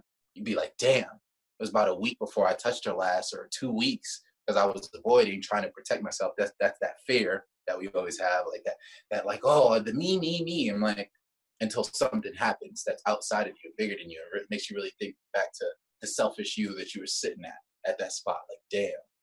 And I constantly try to like show these things or have these talks with my mom, and it's like, she don't want to go there. Most people don't want to get in the fields and get really deep. It always becomes like she victimizes herself when she's done so well on her own, you know, making triple figures as a lady who's been alone from she was 16. You know what I'm saying? Like, I'm like, you're such in a queen position, but you don't even see it because these constructed in ways that we're programmed of lack of we're not we're do, always want more. It's just not enough. I'm like, you're in such a good spot like you've done so much for yourself. You know how much people have moved at 16 and like went out starving on the streets begging for food? Like you've done amazing and raised two great kids. One that's trying to have you introspect and bring something, bring something to you to think about. My mom's just like, it always becomes one of those. When I was this and I was, I'm like, I lose you every time. It's it's literally one of the most frustrating things because it's like it reminds me of like when she was telling me things as a kid, like you shouldn't do this, you shouldn't do that. And granted, we were kids and didn't adhere by it and learned the lessons the hard way and come back like, damn, mom, you was right. But now the shoe is on the other foot. And since I'm about half the age, half the time on earth, and you've been in your ways about double my time on this earth of how you've been doing things, it's like your way is like, there's no way it's right. I would if there was another right way, I would have found it already. And I'm like, you don't even gotta try it. Just listen to what I gotta say and like just think about it. it we can't even get there because then like her mind like i do it too not as much anymore but we have these safety mechanisms and i sit there and i study everybody i'm around because i'm like i'm an imprint of her. So like i notice things now like when i try to get into a deep conversation my mom will just start singing a song that she likes and i'm like wow ignorance by music. Who does this? Guy like like huh? what you were saying? So, like when there's a deep conversation, somebody going somewhere or something I don't want to talk about, and it's like I don't even notice. That's the part of the conditioning. I don't do it intentionally. I'm not trying to ignore you. And that's where awareness comes in in your journey. But I always like find myself, I thought back and I'm like, wow, I do that a lot. And then you get a good mirror, very good mirror, like my partner now, that points that out to you. And at first you're like, I don't do that. Like, oh shit. Happens a couple more times. She keeps pointing it out. You're like, yeah, I yeah, I do. I, do. I don't like that one. Why do you gotta like, that one out? I'm like, why do I do that? And then I go home. Like literally, I have that question. Like, why do I do that? I go home the next day, and literally, boom, happens with my mom. And I'm like, that's it. There you go. And then I put that in the bank. Like, remember that. That's this is the remembrance. Like now you see where you come from. If I had completely forgotten about yesterday in that lesson, I wouldn't have got to see this now because she's been doing this her whole life. I just never noticed it. Yeah. I just do it too. It's just like it's just what it is. But I'm like, no, that's like, oh, that's uncomfortable. My mom's not really huggy, lovey, touchy. And that's what's made me so much like that. I'm like, I didn't. My mom loved me. Don't get me wrong, but um, love I felt I should have had as a kid, that unconditional, like, it just wasn't there. She worked most of the time, three to eleven, my whole life. That's why I threw parties and had my friends over, and like I was all about my friends. Like my friends are family. I had that concept long before anything. And like when I came home for my mom's 50th, my sister said it about her gym buddies. She's been going to gym with these people for like 10 years. I remember back when she like probably still lives with us at the time and she was going to this gym and my family's just very like, uh, I know who I know. I have my friends already. I don't really need anybody else. No new people, no new friends, no new friends. And it, I mean, it's scared of getting hurt. Somebody's done them wrong in the past. It's happened to my mother with her best friend, my sister with her best friends. I don't really think it's happening. It didn't happen to me with my best friends growing up that I considered family, but later on in Savannah, making new friends and having them do these things. And I was just like, wow, that's where you start to reflect on it. Like, this is the stuff I've kind of dished out. Like, you know, like I'm saying I've wronged my friends. And then to come back and I'm like, at those times when you're sitting there, like, why would this person do this to me? There's such a bigger picture and scheme of things going on. You're thinking that, like, you didn't do them wrong, so they shouldn't do you wrong. But you're not thinking about the fact they've also been done probably wrong by other people. That's where they've learned the behavior. Mm-hmm. Um, they've also done other people wrong. And then you've also wronged people in other places in your life. Like nobody's a freaking saint. You know what I'm saying? like it all stems from somewhere. So just so it didn't happen for a while, a lot of my karma used to be on pause. And now with where I'm at, it's very instant karma, or at least for me being in this awareness to see it now. I couldn't see it back then. I was just like, man, I feel like, you know, maybe it was being shown to me when I was younger, but I was so ignorant, I wasn't looking at it as that.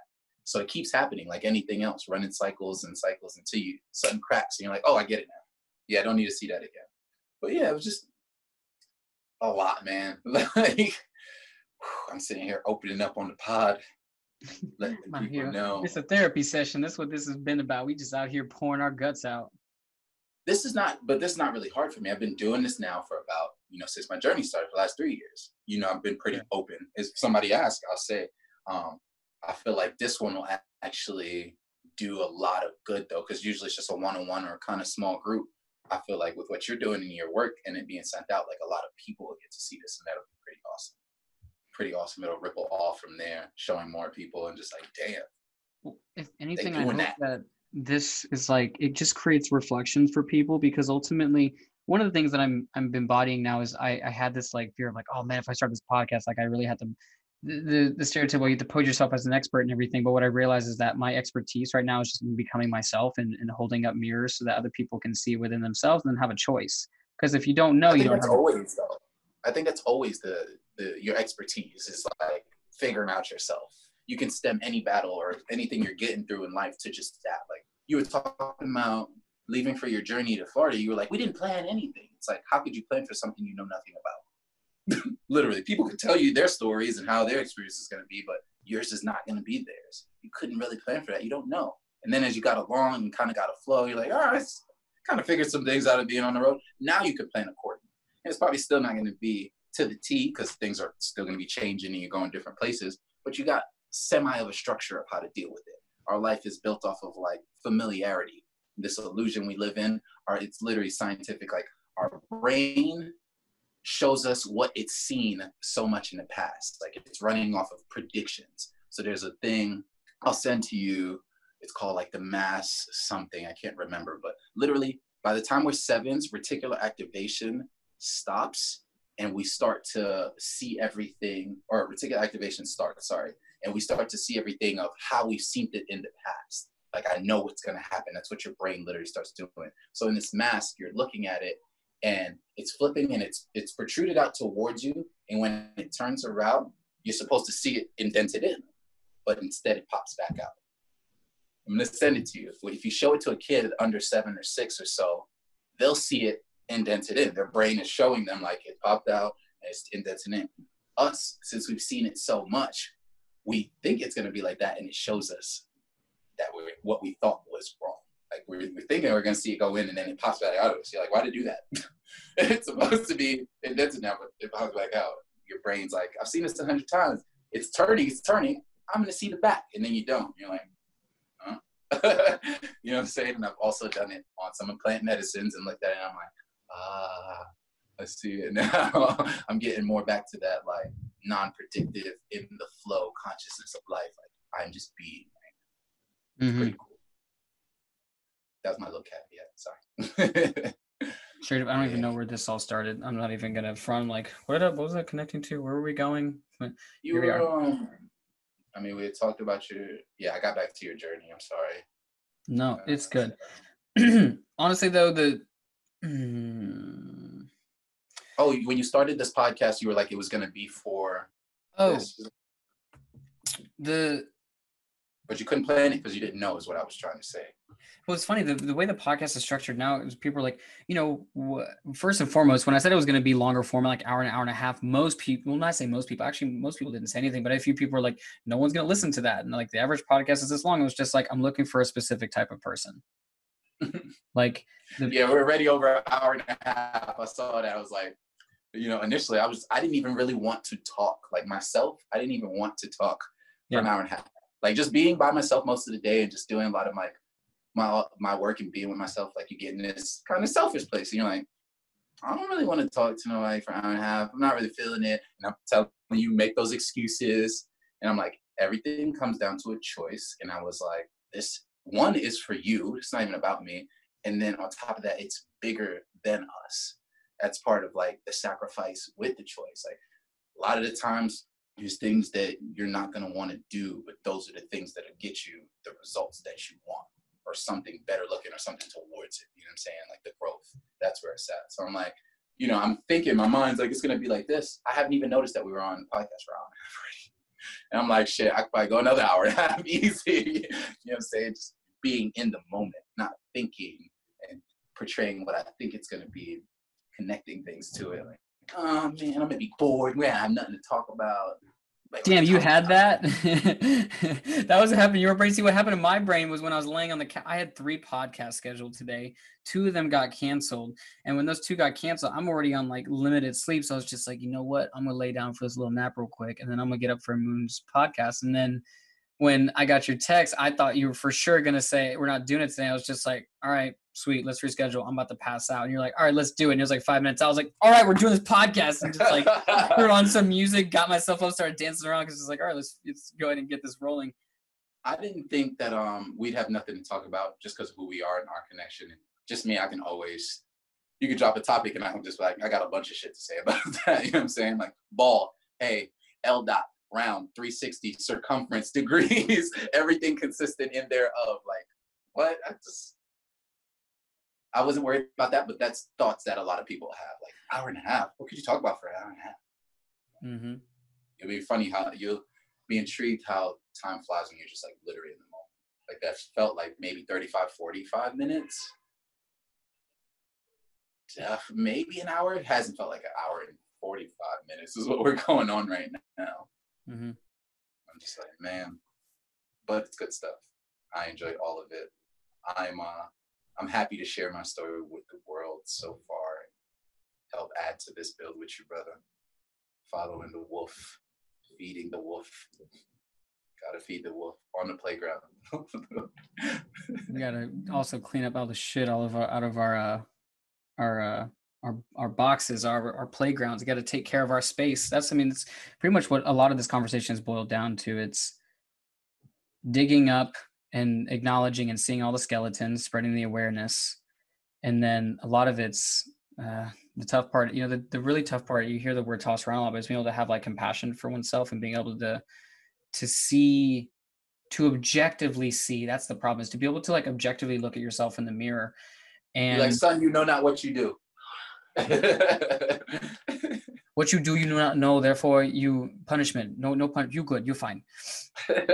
It's there's there's just got to be a ridiculous level of compassion being able to just like seem like man like you know listening to say you or myself it's my hope is that in me sharing all this crap that i really don't want to share because it's just not pretty at least like and i acknowledge that for me it's not pretty i get that you're in a place i don't care whatever damn for me, I'm just like, man, I really don't want to share this because it's just like it's not pretty. But at the same time, it, in doing that, it's releasing the venom. And my hope is that if nothing else, that somebody hears this and they feel more comfortable to do that because ultimately as long as you still have poison within you it will get to every single cell of your body and you will continue to manifest and produce the same results in life whether you don't like the word manifest or produce results it's all the same the, the, the end product of anything is a result. And if you don't like your results, you got to start paying attention to your input. And if you don't know what input you're putting in, then you need to start paying attention to the things that are unaware to oneself because ultimately there is a puppet master and either you are it or it is you. And it's going to take over and it will run your life if you don't. And that is the journey of self discovery and self awareness. Man, I had another another topic that came to mind. I was trying to drop real quick for the, for the people. Hear you, hear you, people. yeah, I'm trying to remember. Got caught up in your words. I was like, uh huh, uh huh, uh huh, uh huh. yes, yes, this is my language. You speak it. I understand. You said something earlier about, you know, coming back to this conversation years later you know being able to look at it. And one of the things that i'm becoming more publicly expressive about because i realize what i speak is what i create is you know in the beginning of this journey i'm just like i realized at first that it's really about me finding this message and being able to hone it down so people can really understand it because the long-term vision for this like podcast is actually more than a podcast. Like i wanted to create a community. And this is a community of people who are committed to doing the work. The people who are willing to go into the darkness without a flashlight because you know that's what it takes. It takes being uncertain, it takes being in the unknown and having a commitment to ourselves. So what I've recently been saying, mm, I've had a lot of people asking like what my religion is and things like that. And what I've just landed on recently, fundamentally at the core of is that love is my religion. And there's three main facets. It's love myself, love my people, and love my life. And as long as I'm doing good unto myself and unto others, then that to me is in alignment with what I'm wanting to create in this community, this Follow the Community I'll say it a million times. It's not about following me. It's not a following about, and it's about following that inner calling. It's about coming back home, coming back to self. And the long term vision for this, man, I don't know if I've told you about this. I'm really pumped about it. Is creating this like this is like a running title. I really don't know what it's going to be, but let's just say it's like a wolf den sanctuary.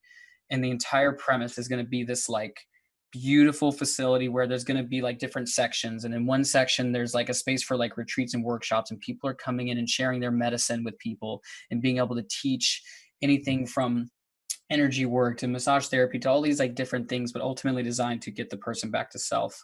One section. Another section is like this functional training where you can like work out and and you know get a movement or animal flow or yoga or you know any kind of like functional training that you can fit in there. And then like another section designed for like food and like culinary good healthy foods. I have a friend who's an Ayurvedic chef. I could talk to her about this, like creating this this hub, this space where people can get what they need and come as they are, a landing space for those people who are like, man, I'm not sure if I fit in, or like I'm looking to find myself in a community with people who are going to see me, hear me, love me exactly as I am. That's what this podcast is about. Thank you, Alarm. Not necessary. That's what this movement is about. Fundamentally, at its core, come home to yourself and have a community who's there for you all the way. Misfits. Misfits, but we fit in with the misfits, so we fit in perfect. Mm-hmm. Speaking of compassion, that one just always hits home. Like really learning to have compassion, of course, for others, but definitely with yourself. I think the more you have with yourself, the more you have for others. Yeah. there it really comes that like that separation where you have to see that like you're flawed, man. Your higher self knows that though, that you you, are part of that higher self and you can look down and be like, hey, I'm flawed and you can take actions to fix choices, man. We are we are not our thoughts, but we are our choices. Seriously, that was one that I came to before. So everybody like your thoughts, I'm like, uh, your actions, I'm like, uh, it's the choices you make. Literally everything is a choice. For real. For real. Somebody has to choose to be with somebody for like 30 years. Yo, you're worth it. And we are building, we're like investing in each other. It's a choice. Just like the community. That's what we're gonna do. Feed the wolf. So we do. You are enough. We are enough. I am enough. We are all enough. Oh, my new. I share my new mantras. I came to. I, it used to be. Um, I am love. I am light.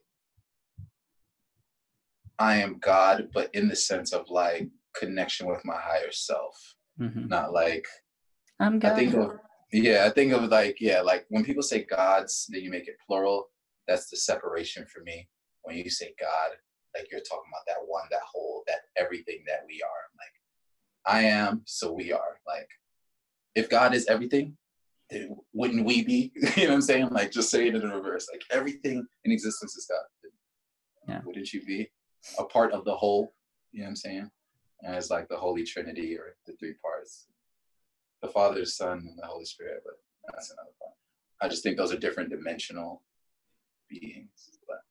Um, my new ones are I am breath. Woo! Man, I've been sitting on that one for a while, but I haven't really been using it till now. I am one and I am love. Literally. And then like for me, I'll just give a quick breakdown. I I say that if you were gonna call God something, it'd have to be breath, because literally if you don't have oxygen, this illusion ceases to exist. This right here. Like you stop breathing, you die. The one um, that stems from the connection between all things, and more so felt now.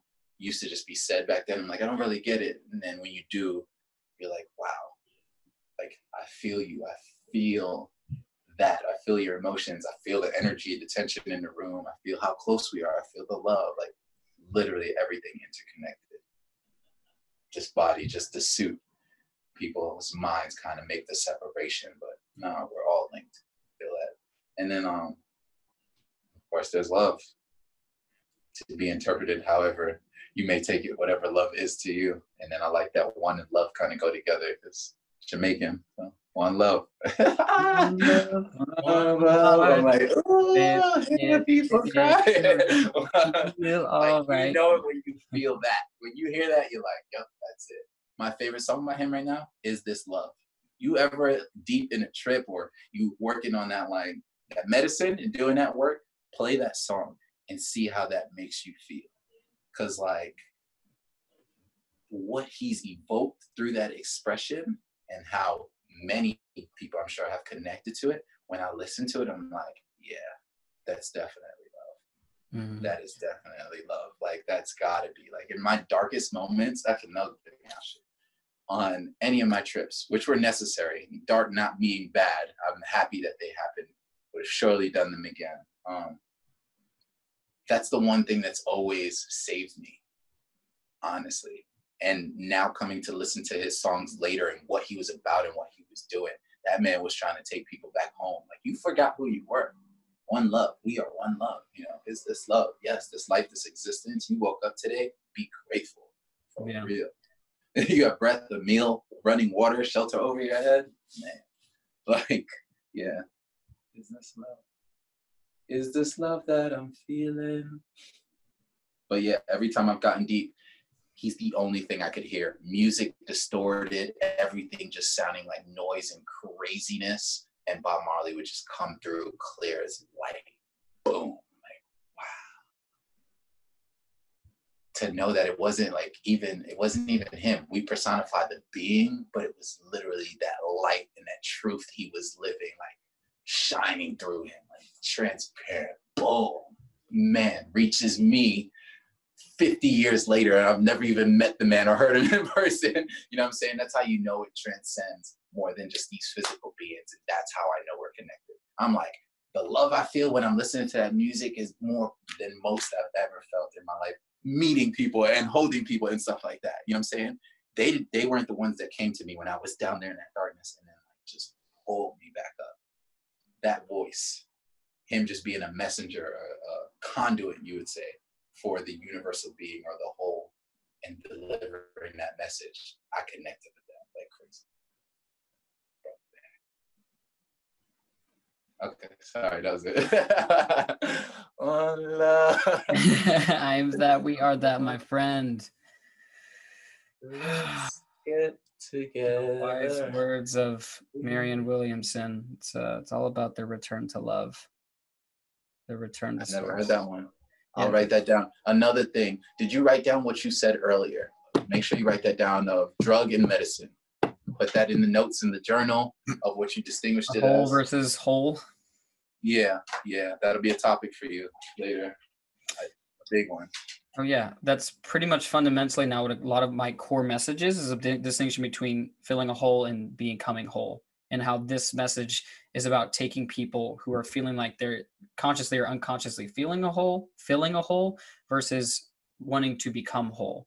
Because when we become whole, as you know, just kind of preaching the choir here, when we become whole, then we no longer need things outside of ourselves to validate something internally that we inherently always have. We just have to come home and remember and to love ourselves and once we have that then It's catchy, like it's like like clickbait. Like I don't know how you work it or market it. Work that though, like whole versus whole. That would, like I would tap that every time. In all ways, in all ways, however many ways entendres you could think of, I tap that every time. Whole versus whole. I can see that as a tagline on the website go from filling a hole to becoming whole or something like that No, there is on a website. no no i'm saying i'm thinking like i can imagine that being a tagline or something like that No, just just whole versus whole. I've learned like simplicity goes so far because it leaves people's mind to wander. And that's the best part about it. I love stuff like that. Like I'm not not saying that what you said is bad, but when you Mhm. leave it out there for a thinker, thinkers like us will come in and be like, what does he mean? And how much different connections they can make just based off those two words. I- I'm only thinking of two right now, but I'm pretty sure there's more. You know what I'm saying? Like, what? Yeah, whole versus whole head cracker, as my brother Akeem would say. That's a head cracker. like, boom. One of those head crackers, man. He one the first time he ever used the term head cracker to me, I'm just gonna drop this too. We were tripping hella hard. San Diego at uh what's it, OB. We're coming up to the pier, sitting on the rocks, watching the waves, looking at the sunset. It's like six o'clock. It's July 4th, I remember because it was fireworks. And he's like, how do you know whether um you're being whether you're actually being present or just living in the moment? It's like, like it's bro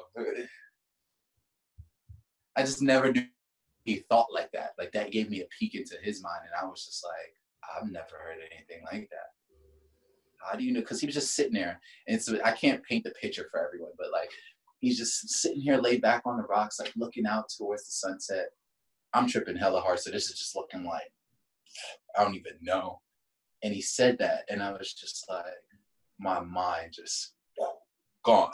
I mean, I really thoughts. I just like you got to tap into something greater for that. Like how do you know you're just being present living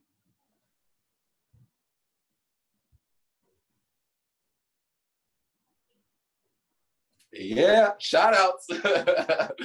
Love everybody. I'll let you close up. Well, he's still taking it. Like, what? in my in my mind they haven't fully been distinguished yet. i'm like that sounds like the same thing to me That's it does. That's, That was the that's the part that it would be distinguished as something separate, like when you think of it. But it's actually the same. It was just like I was like, what? It, what? no, she wasn't ready. He wasn't Shoes, ready. Shoes, shoes. It's Shoes is right. Shoes, Shoes is right. And back That to the was present. too much. Here we are. We've come back. Real, I was like, uh, uh.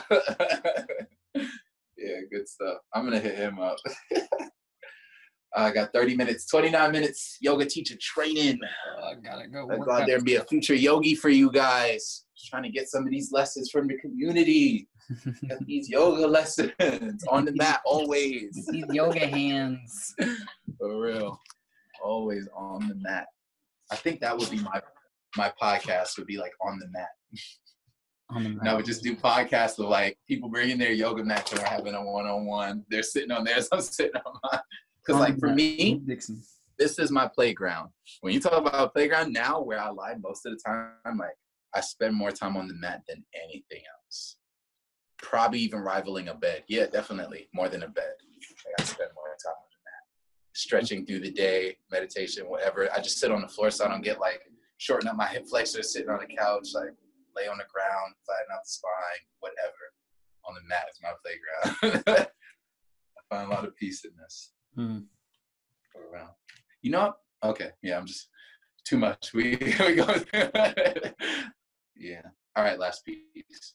You know, I've been sleeping on the floor for about, sheesh, probably about a year now. Probably more. I got rid of my bed because it was old and squeaky. It was a hand me down of a hand me down, I didn't know you were sleeping on the floor. and like you know, I was reading.